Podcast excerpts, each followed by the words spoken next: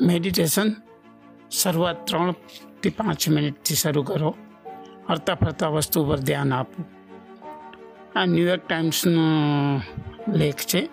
Phone addict થઈ ચૂકેલા જીવનશૈલીમાં meditation કરવું અઘરું થઈ ગયું છે. જો તમે પણ આ પરિસ્થિતિમાં પસાર થઈ રહ્યા છો, તો આ પદ્ધતિઓ મેડિટેશનમાં મદદ કરી શકે છે.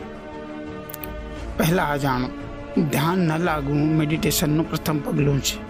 અમેરિકાની ન્યૂયોર્ક યુનિવર્સિટીમાં ક્લિનિકલ આસિસ્ટન્ટ પ્રોફેસર ડેવિડ અસ્ટર્નના અનુસાર શરૂઆતમાં જ્યારે પણ મેડિટેશન કરવા બેસો તો ધ્યાન ભંગ થઈ જશે.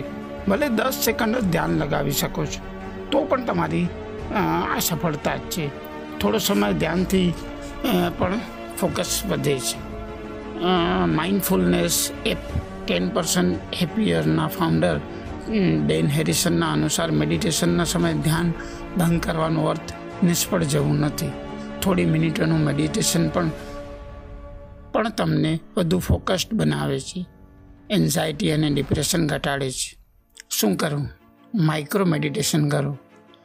ડ્યુક યુનિવર્સિટીમાં અસિસ્ટન્ટ પ્રોફેસર જોન મિશેલના અનુસાર, પ્રારંભમાં જો પંદર કે ત્રીસ મિનિટ મેડિટેશનનો પ્રયાસ કરશો, તો અઘરું પડશે.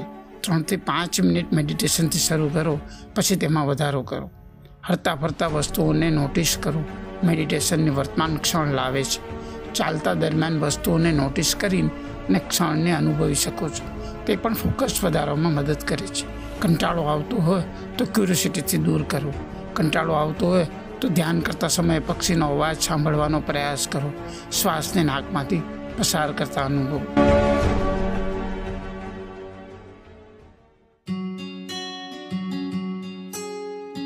Hey everybody, this is Dirain Pathak from India, Gujarat and you're listening to the Daily Talk News Podcast, the show that short story, update information about new gadgets and health tips, local interviews, tips in mutual funds and so more for people who love listen podcast.